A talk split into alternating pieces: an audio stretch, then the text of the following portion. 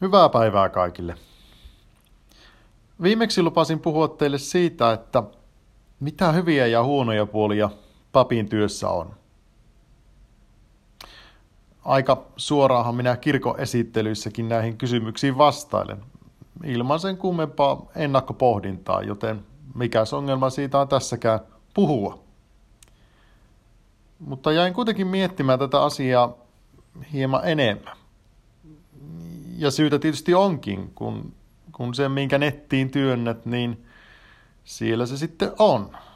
Ja jos jotain hölmöä sanot, niin joku se varmasti tallettaa ja laittaa uudestaan takaisin, vaikka itse sen sieltä poistaisitkin.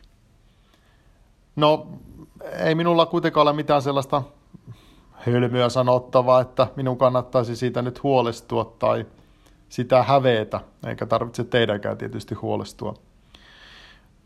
Mutta kun tätä asiaa mietin, niin tuli siihen tulokseen, että tietysti kun puhutaan hyvistä ja huonoista puolista, niin eihän se välttämättä edusta sitä, että miten kaikki papit sen asian näkevät. Millaiseksi joku nyt sitten mieltää omaan työnsä hyvät ja huonot puolet. Sehän on aika henkilökohtainen kysymys. Ja no, tietysti henkilökohtana on myös tämä podcast, joten ei meillä liene silleen ongelmaa, mutta ajattelin vaan muistuttaa, että tässä puhun sitten vähän niin kuin asioita täysin omalta kantiltani. Ja näin se on, että jos puhutaan sitten, että mikä on hyvää ja mikä on huonoa, niin, niin siitä riittää juttua. Ei, ei, ei yhdellä kertaa ei tätä saada taaskaan läpi, eikä se ole tarkoituskaan, että on sitten mitä odottaa seuraavalla kerralla. Mutta otetaan ensin nyt yksi hyvä asia. Ja ensimmäinen hyvä puoli niin papin työssä on se, että pääset kirkkoon, pääset Jumalan palveluksiin. Ja, ja tätäkin voi sitten taas pohtia enemmän. Näet voiko Jumalan palveluksia mieltää niin kuin sellaisena pelkkänä työnä? Meneekö pappi ja kanttori kirkkoon nimenomaan sen vuoksi, että, että heille niin kuin maksetaan palkkaa? Vai onko niin, että, että niin kuin kaipauksesta kirkkoa ja Jumalan palveluksia kohtaan, niin sinä olet siellä joka tapauksessa? Sellaisena välihuomautuksena nyt tähän, että, että Jumalan palveluksiahan tilastoidaan. Eli joka Jumalan palveluksen jälkeen lasketaan kirkossa kävijöiden ja ehto, jos on liturgiasta kysymys, niin ehtoollisella kävijöiden määrä. Mutta kun näitä tilastointeja tehdään, niin, niin, niin pappia ja kanttoria ei niin kuin lasketa siihen vahvuuteen. He, he kuuluu, kuuluu siihen kalustoon niin kuin automaattisesti. Eli että vaikka he ovat osallistuvat siihen Jumalan palvelukseen siinä, missä muutkin voisi sanoa näin, niin siitä huolimatta – heitä ei tilastoida. Silleen niin kuin, eh, kylmästi voisi sanoa, että he on, on siellä sen takia, että heille siitä maksetaan, että, että turhastaa huomioida siinä. Mutta, mutta toki aina voi toivoa näin, että, että siitä kutsumuksesta myöskin, niin, niin he ovat siellä, ei sen rahan takia. Mutta, mutta se, että on niin kuin kutsumus kirkkoa kohtaan, niin, niin ei sitä saa ajatella sitten taas myöskään näin, että, että työntekijät on, on sitten sellaista helposti hyväksi käytettävää työvoimaa ja, ja heitä voi sitten kohdella miten huvittaa, että vedote aina siihen, että no kysymyshän on teidän kutsumuksesta, että sinne vaan koko ajan. Olen joskus kuullut sellaisen kauniin selityksen siitä, että, että niin kuin, niin kuin papille ei makseta palkkaa itse Jumalan palvelusten toimittamisesta, vaan, vaan siksi, että hän olisi vapautettu normaalista ansiotyöstä, jotta hän voisi siis täysin vapaasti toimittaa Jumalan palveluksia ilman maallisia sidonnaisuuksia. Eli niin kuin Jumalan palveluksen toimittamista ei, ei niin kuin mielletä silleen, että sen voisi niin kuin hinnoitella rahassa, koska, koska eihän niin kuin hengellisiä asioita – niin kuin saisi maallisten mittapuiden mukaan niin kuin mitatakaan. Mutta toki on näin, että, että monissa, muissa ortodoksissa maissa, niin, niin, niin monet niin kuin toimitukset näin muuten niin on, on taksotettu jollain tavoin, jos puhutaan hautajaisista tai kasteesta tai niin edelleen. Näissä maissa ei kerätä niin kuin erillistä kirkollisveroa, jolla ylläpidettäisiin kaikki. Ja, ja meillä tietysti se systeemi on, on siinä mielessä niin kuin, niin kuin hyvä, että, että kun olet seurakunnan jäsen, niin oli, oli mistä tahansa kysymys, niin, niin, niin siitä, että et, et kyllä todellakaan maksa mitään. Niin kuin erikseen. Nyt tarkennan tätä. Mutta siis lasken niin kuin omassa työssäni niin kuin parhaimmaksi puoleksi sen, että, että mä saan olla kirkossa.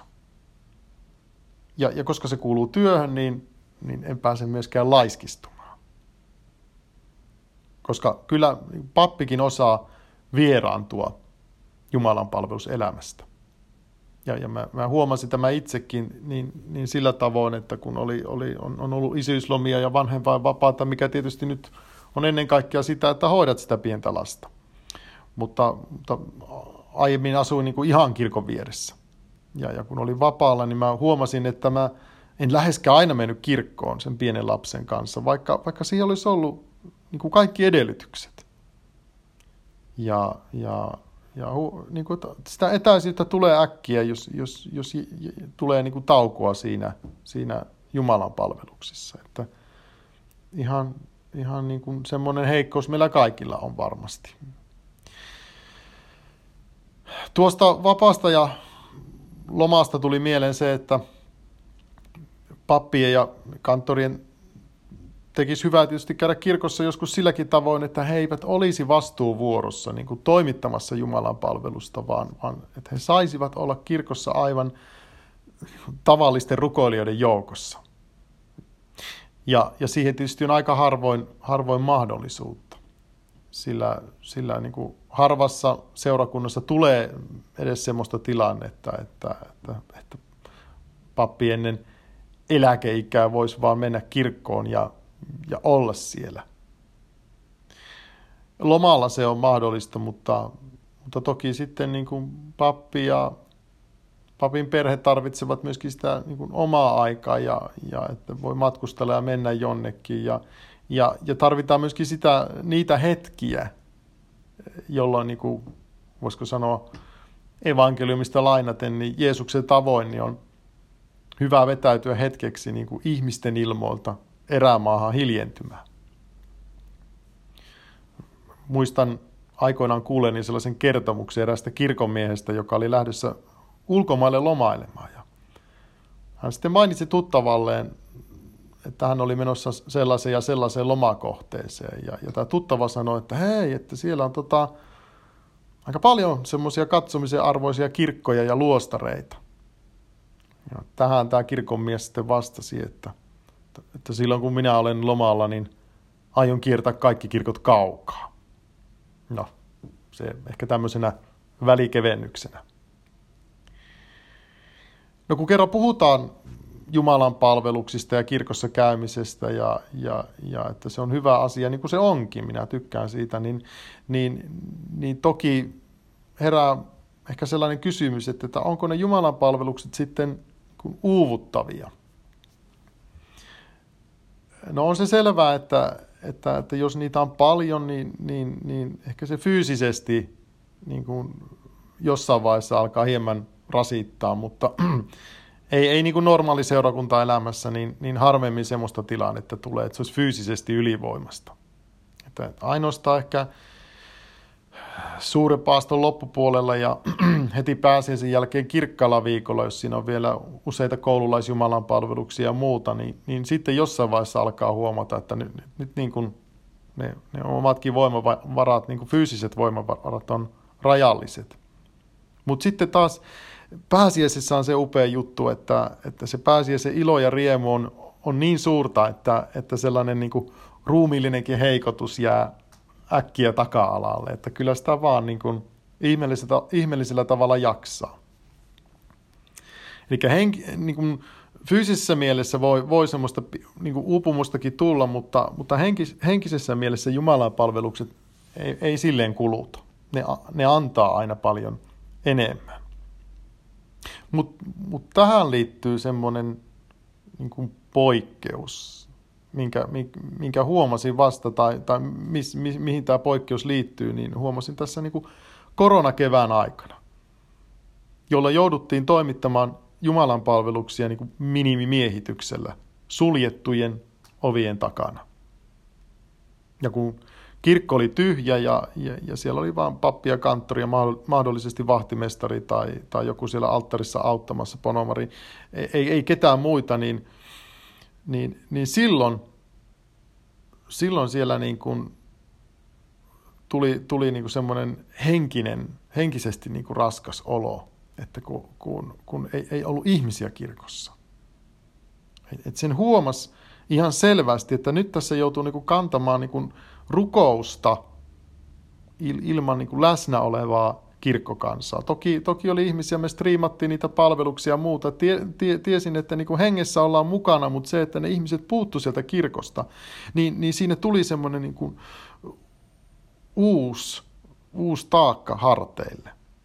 Ja, ja, ja, ja, ja toki tulee niitä tilanteita, on tullut, missä joskus toimittaa semmoisissa paikkakunnissa tai muualla, missä on ihmisiä vähän, niin, niin, niin, niin kyllähän se tietysti pappi, pappi huomaa ja muuta, että jos on ihmisiä vähän kirkossa, mutta, mutta se, se ei ole henkisesti uuvuttava se. Tuossa se oli henkisesti uuvuttava sen takia, että, että ovet oli suljettu. Eli että ihmiset ei, edes, niin kuin, ei ollut edes heillä mahdollisuutta tulla sisälle kirkkoon. No, olosuhteiden pakosta, se oli, oli niin kuin pienin paha siinä tilanteessa, että ei, ei voitu kokoontua kirkkoon, mutta, mutta sen silloin huomasin, että, että, että voi Jumalan palveluskin olla henkisesti raskasta, mutta toki minä niin kuin toivon, etten niin kuin oman, omana elinaikana niin joutuisi, joutuisi tällaista enää niin kuin uudelleen todistamaan, että täytyy pistää niin kuin kirkonovet lukkoon liturgia-ajaksi. Et, et kyllä se on niin kuin ihan hirveetä. Eli näin niin kuin normaaliolosuhteissa, niin Jumalan palvelukset ei, ei siis kuorvita. Ne pitää sinua enemmänkin pinnalla. Ne, ne antaa voimaa ja jaksaa tässä elämässä sitten eteenpäin. Ja, ja, ja siksi se on niin kuin tietynlainen etuoikeus, että niihin saa niin kuin osallistua niin kuin oman työnsä puolesta niin usein. Henkistä kuormittavuutta on papin työssä, mutta mut, mut sitten se liittyy vähän niin kuin eri osa-alueeseen, että et se voi sitten liittyä niin kuin jollain tavoin sielunhoitotyöhön tai, tai, tai hallintoon, mutta, mutta ei, ei niin kuin normaali kanssakäyminen ja semmoinen perussieluhoitotyö, niin ei, ei sekään ole henkisesti niin kuin rasittavaa.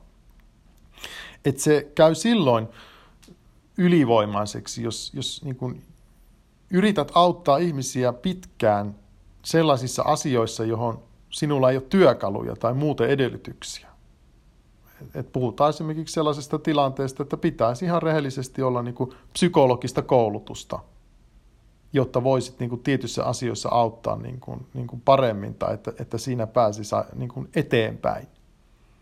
Mutta tämä on, on sellainen asia, että siitä mä haluan puhua aivan erikseen sitten, eli se on ihan oma lukunsa, enkä me siihen asiaan nyt tällä kertaa sen enempää.